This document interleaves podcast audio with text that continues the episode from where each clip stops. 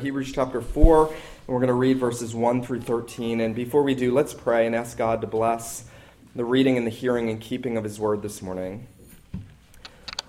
Our Father, as we do every week, we lift up our voices, we cry out to you that you would bless your congregation, for we are your people, you are our God. And, O oh Lord, we pray that you would speak and that you would make your people to hear the voice of the Good Shepherd. You have said, Lord Jesus, I am the good shepherd. My sheep hear my voice, and I know them, and I call them by name, and they follow me. And we pray that you would stand as the shepherd and the king and redeemer of your church, and you would minister to the souls of the men and women and boys and girls present this morning. Father, be present with us as we hear your word proclaimed, for we pray these things in Jesus' name. Amen. Hebrews chapter 4, beginning in verse 1, the writer of Hebrews says, Therefore, while the promise of entering his rest still stands, let us fear lest any of you should seem to have failed to reach it. For the good news came to us just as to them, but the message they heard did not benefit them because they were not united by faith. It was not mixed with faith, is a better translation, with those who heard it. For we who have believed enter that rest, as he says, As I swore in my wrath, they shall not enter my rest, although his works were finished from the foundation of the world. For he has somewhere spoken of the seventh day in this way, and God rested on the seventh day from all his works. And again, in this passage, he says, They shall not enter my rest. Since therefore it remains for some to enter it, and those who formerly received the good news, the gospel, failed to enter because of disobedience, again he appoints a certain day. Today, saying through David, so long afterwards, and the words are already quoted, Today, if you hear his voice, do not harden your hearts. For if Joshua had given them rest, God would not have spoken of another day later on. So then there remains a Sabbath rest for the people of God. For whoever has entered God's rest has also rested from his works as God did from his. Let us therefore strive to enter that rest, so that no one may fall by the same sort of disobedience. For the word of God is living and active, sharper than any two edged sword, piercing to the division of soul and spirit, of joints and of marrow, and discerning the thoughts and intentions of the heart and no creature is hidden from his sight, but all are naked and exposed to the eyes of him to whom we must give account. The grass withers, the flower fades, but the word of God endures forever. Well, I have lately been reading a lot of articles on leadership, a lot of secular articles on leadership, because I want to become a better leader, and I have a lot to learn about leadership. And one thing I've noticed in high profile secular leadership magazines, Forbes magazine, other business and financial magazines, there's a recurring theme in most of the articles I read, and it is a call for leaders to rest. It is a call for leaders to rest. We live in the most overworked, frenetic, hyperspeed community and nation in the history of humanity. One of my mentors in one of his sermons once said, I used to think the United States would go out with a nuclear fallout. Maybe it would be some sort of terror attack from in- internal terror attack. But now he says, I'm convinced that maybe we'll just fizzle out in hyperspeed. Traveling as fast as we can, we'll just burn out as a nation. I think it's interesting because in every one of those secular articles, there, there's now this tendency to say, even if you're not religious, you need a Sabbath. They'll actually use the word. Even if you're not a religious person, you need a Sabbath, a sabbatical. That's where we get our word sabbatical from. And they'll say that it's, it's absolutely necessary, if you're going to be a good leader, to take a, a Sabbath. Now, I am not here to talk about leadership with you at all this morning. I'm here to talk about entering into God's eternal rest that the Sabbath day pointed forward to, which is heaven, which is glory, which all of us need. It is rest from sin, it is rest from the guilt of sin, it is rest from the burdens of sin, it is rest. It is resting in the finished work of Jesus Christ. And the writer of Hebrews, in one of the most magnificent theological sections in all of the scriptures, I'm sure as we read it, you, some of you may have said, I don't understand this, this doesn't make any sense. We're going to get there this morning. He sets out for us a theology of rest. Now, that's important because, you know, some of you will know the, the great early church theologian Augustine, in his Confessions, has that really famous statement that you have created us for yourself, and our souls are restless until they find rest in you. You have created us for yourself, and our souls are restless until they find rest in you. And so, what the writer of Hebrews is going to do now is he's setting before his hearers this promise of rest. He's saying that the world to come, of which he's spoken, He's saying the world to come that has been subjected to Jesus because he became lower than an angel and, and he was made man and he suffered and he defeated the devil and he took possession of the new creation. And in his resurrection, Jesus brings about the new creation. He is the first fruits of the new creation. And the writer is going to say later in the book there's a city that has foundations and that Christians are moving there. If you're a Christian, that's where you're going. You're not staying here forever.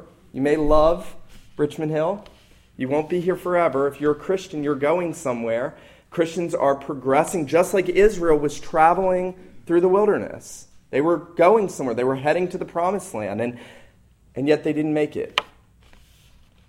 And the writer is concerned that the hearers listening to his sermon might not make it either.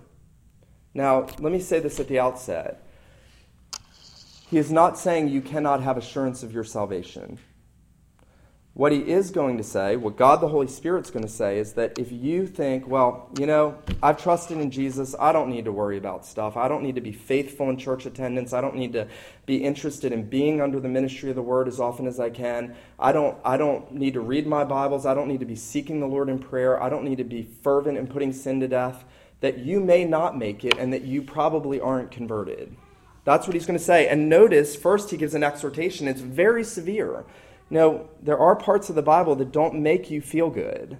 This is one of them. Hebrews 4, notice what he says. Therefore, while the promise of entering God's rest still stands, let us fear. Actually, the text opens with those words. The English translations hurt us. It actually says, therefore, let us fear.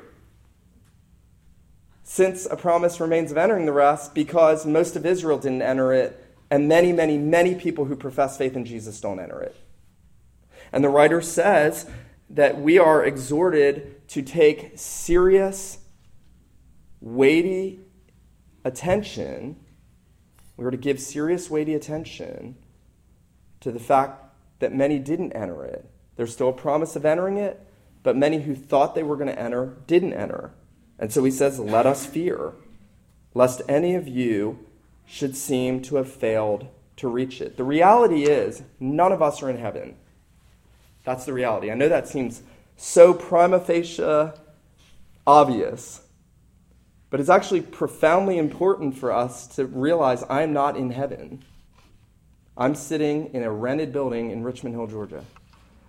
And the writer of Hebrews is saying that there is a danger lest some will not enter it. Now, remember, he's writing to the covenant community. He's writing to people who profess faith in Jesus. This letter is being written to the church. And notice what he says now. He, he again unites the Old Testament church and the New Testament church. In verse 2, he says, The gospel came to us just as it did to them. The gospel came to us just as it did to them. They had the gospel, we have the gospel. They were a Christ centered church. We want to be a Christ centered church. But the message they heard did not benefit them because it wasn't mixed with faith in those that heard it. Now, this is always the most dangerous thing. The most dangerous thing um, for any of us is to have a head full of knowledge. I fear the knowledge God has given me sometimes. Because having a head full of knowledge is not the same as having a heart full of faith. You can know all of the Westminster Confession of Faith, backwards and forwards, shorter or larger catechism. You, can, you could have huge, massive portions of Scripture memorized, but if you do not have faith in Jesus Christ, if you are not trusting Him in your hearts, knowing Jesus, you will not enter God's rest.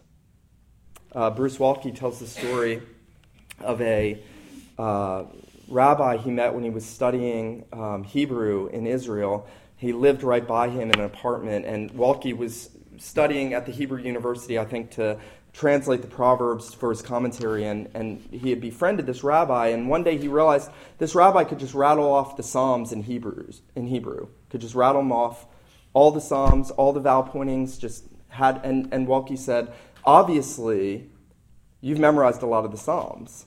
How many have you memorized? And he said, for three hours, we sat down in his apartment and he sang the entire Psalter in Hebrew, beginning to end.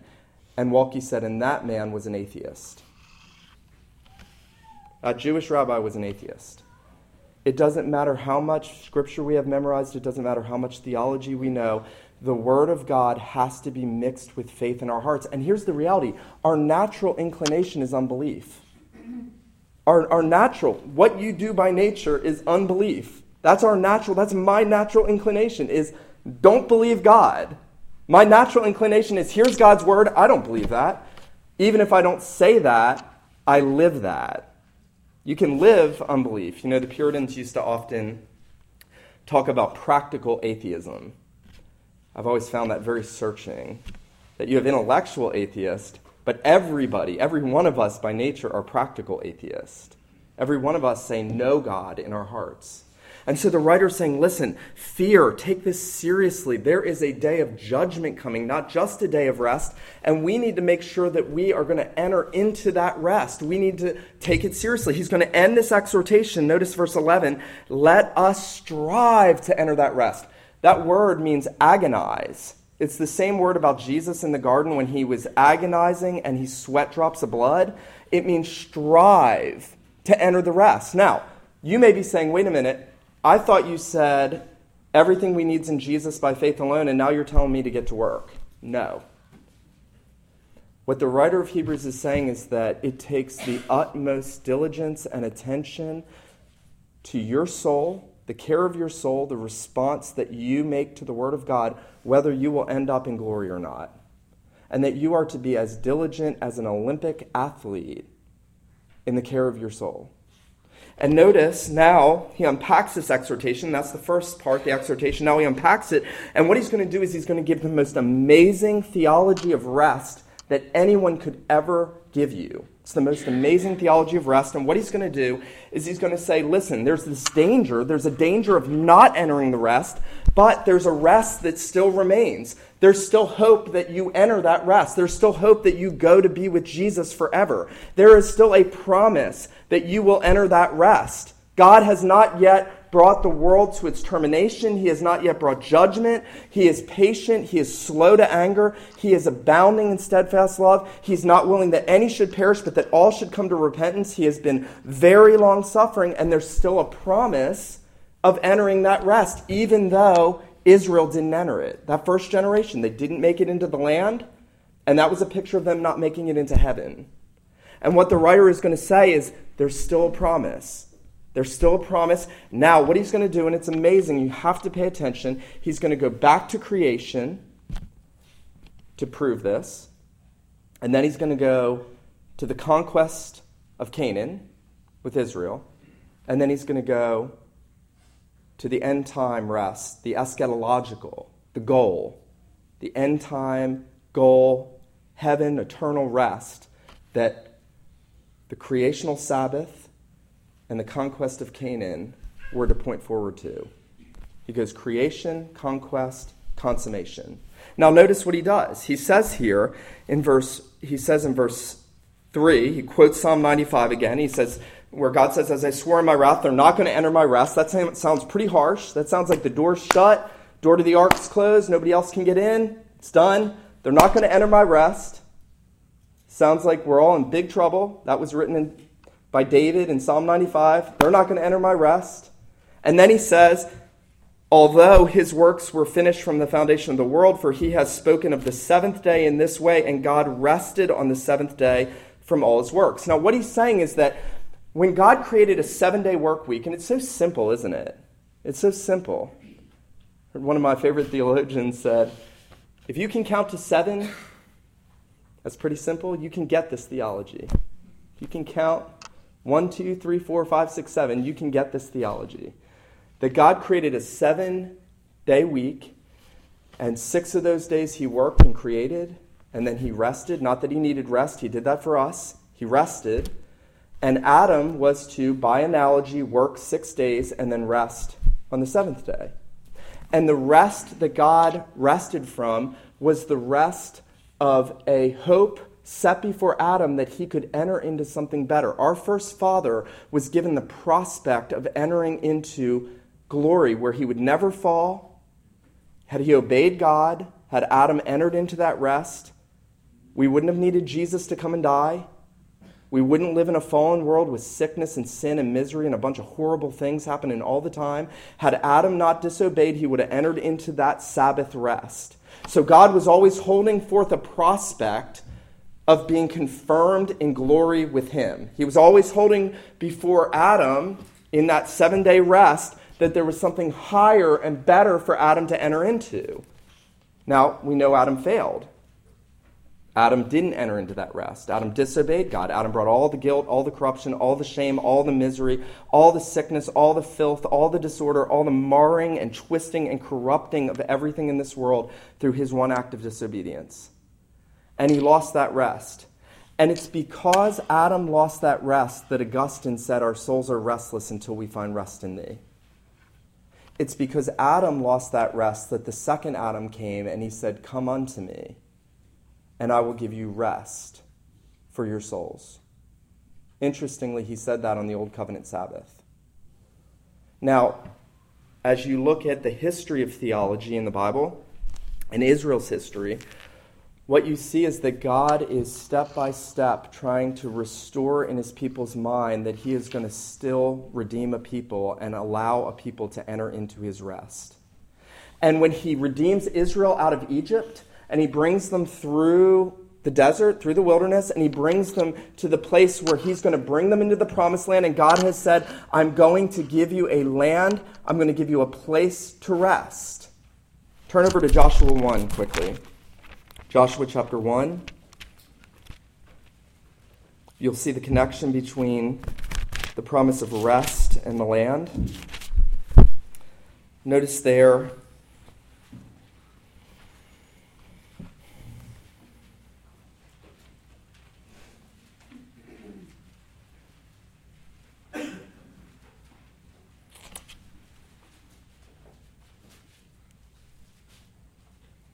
Somebody's going to have to help me find this verse.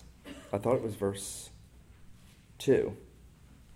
Moses, my servant, is dead. Now, therefore, arise, go over this Jordan, you and all the people, into the land I'm giving them to the people of Israel. Every place that the sole of your foot will tread upon, I have given you, just as I promised Moses. And, and God actually says in this chapter, in the Hebrew, that He's given Israel the land for rest that Israel was to rest from their pilgrimage, they were to rest from their journeying, they were to find a place where they would dwell with God. It was a little it was to be a little picture of heaven. The nation of Israel was to be a little picture of heaven. It was a tiny down payment on the inheritance of the whole world for the people who know Jesus. God had redeemed his people, he brought them to the place, but they didn't enter the land. Why didn't they enter the land? Because they didn't believe. How do we know they didn't believe? They disobeyed, they grumbled, they complained, they doubted. They sent spies into the land, though God had said, I'm going to give you this land. I'm going to give it to you. It's going to be yours by grace. I am going to give it to you as an inheritance.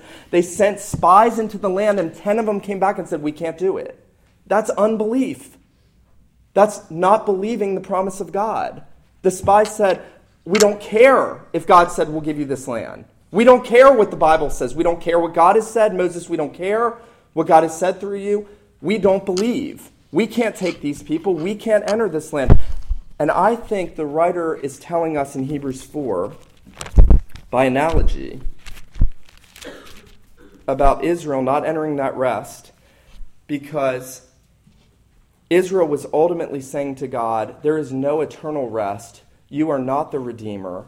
You are not the God who saves. We want to go back to Egypt. We want to go back to the slavery of sin. And every time we doubt God's promises, we are saying, I want the world, I want sin. Who is God?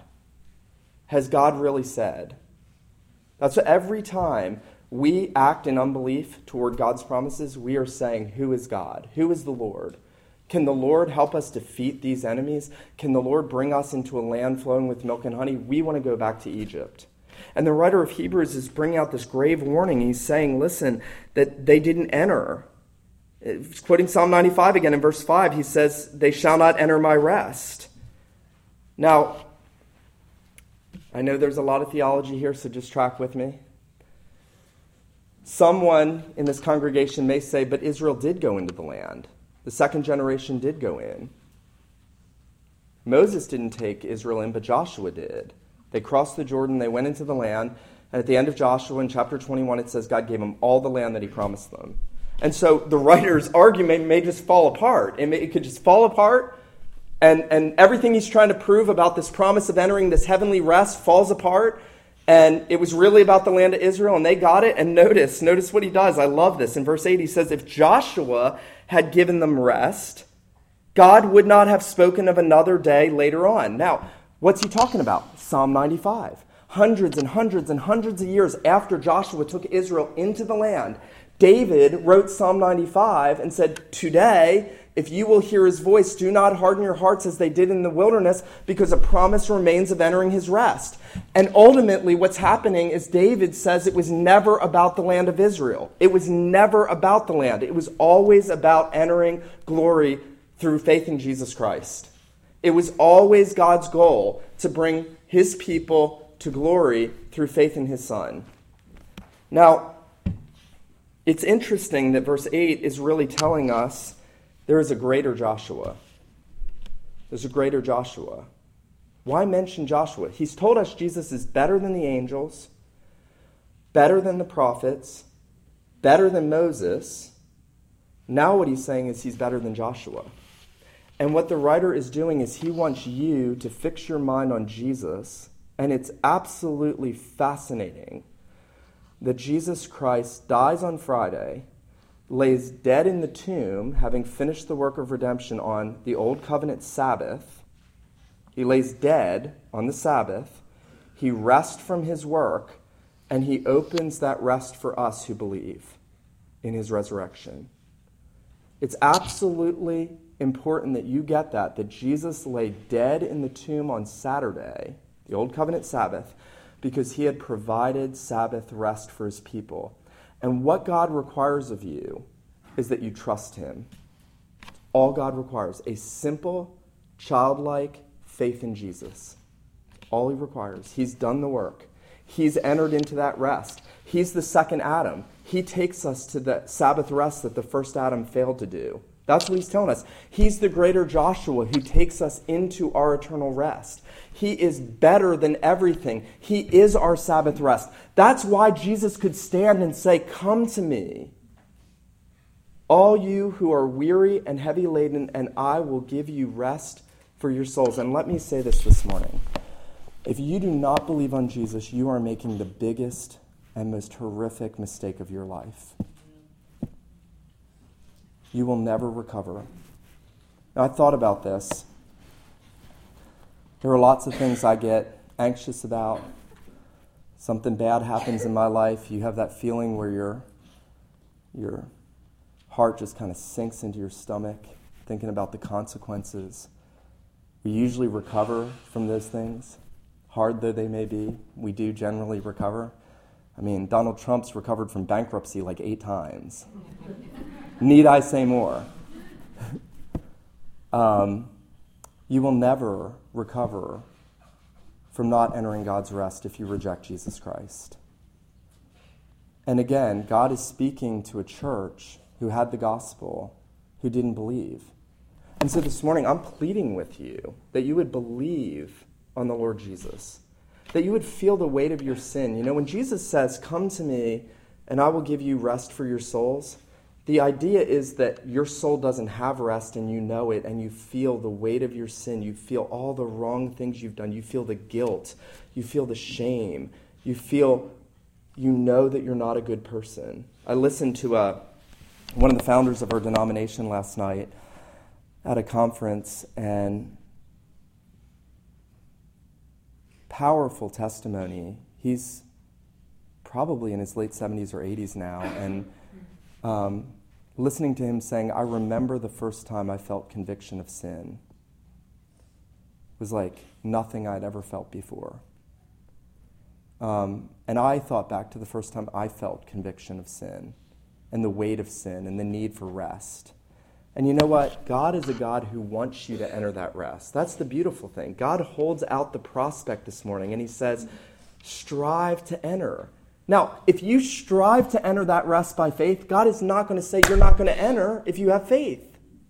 God is not holding out promises that are uncertain. That's the beauty. Though the warnings are severe, the theology and the promises are weighty and certain. There is a certain promise of entering the eternal rest of God. And you know what? I dread the thought of any of you not entering that. I dread the thought of my sons not entering it.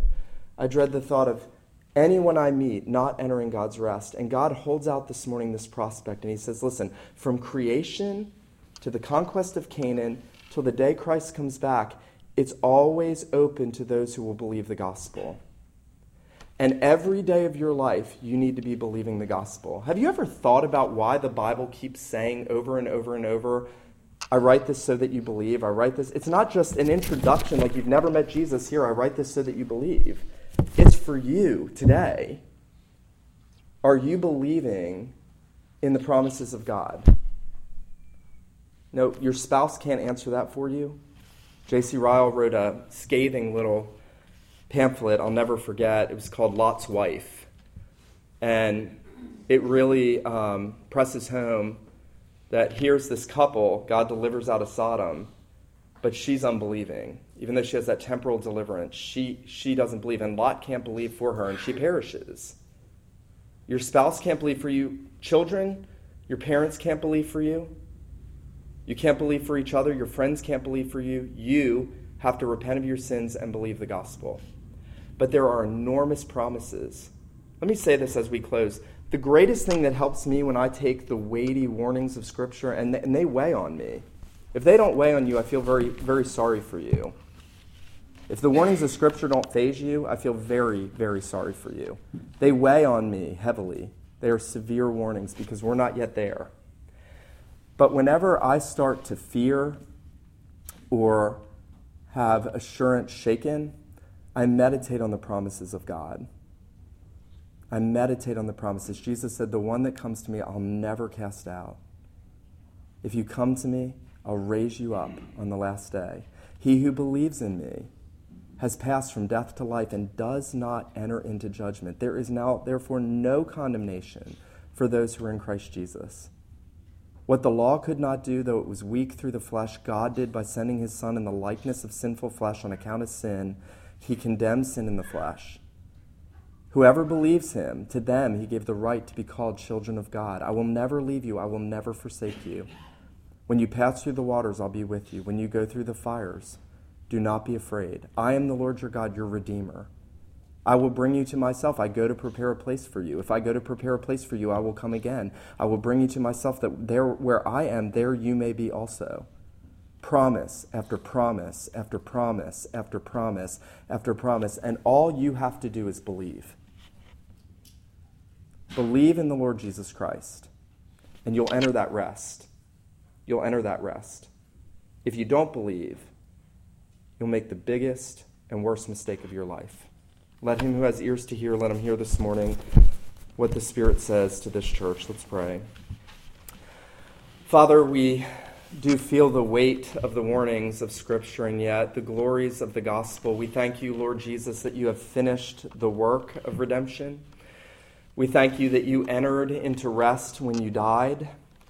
And when you rose, you opened the way for us to enter into your rest through faith. Father, please cause your word to be mixed with faith in our hearts. Pray for each one in this room, young and old.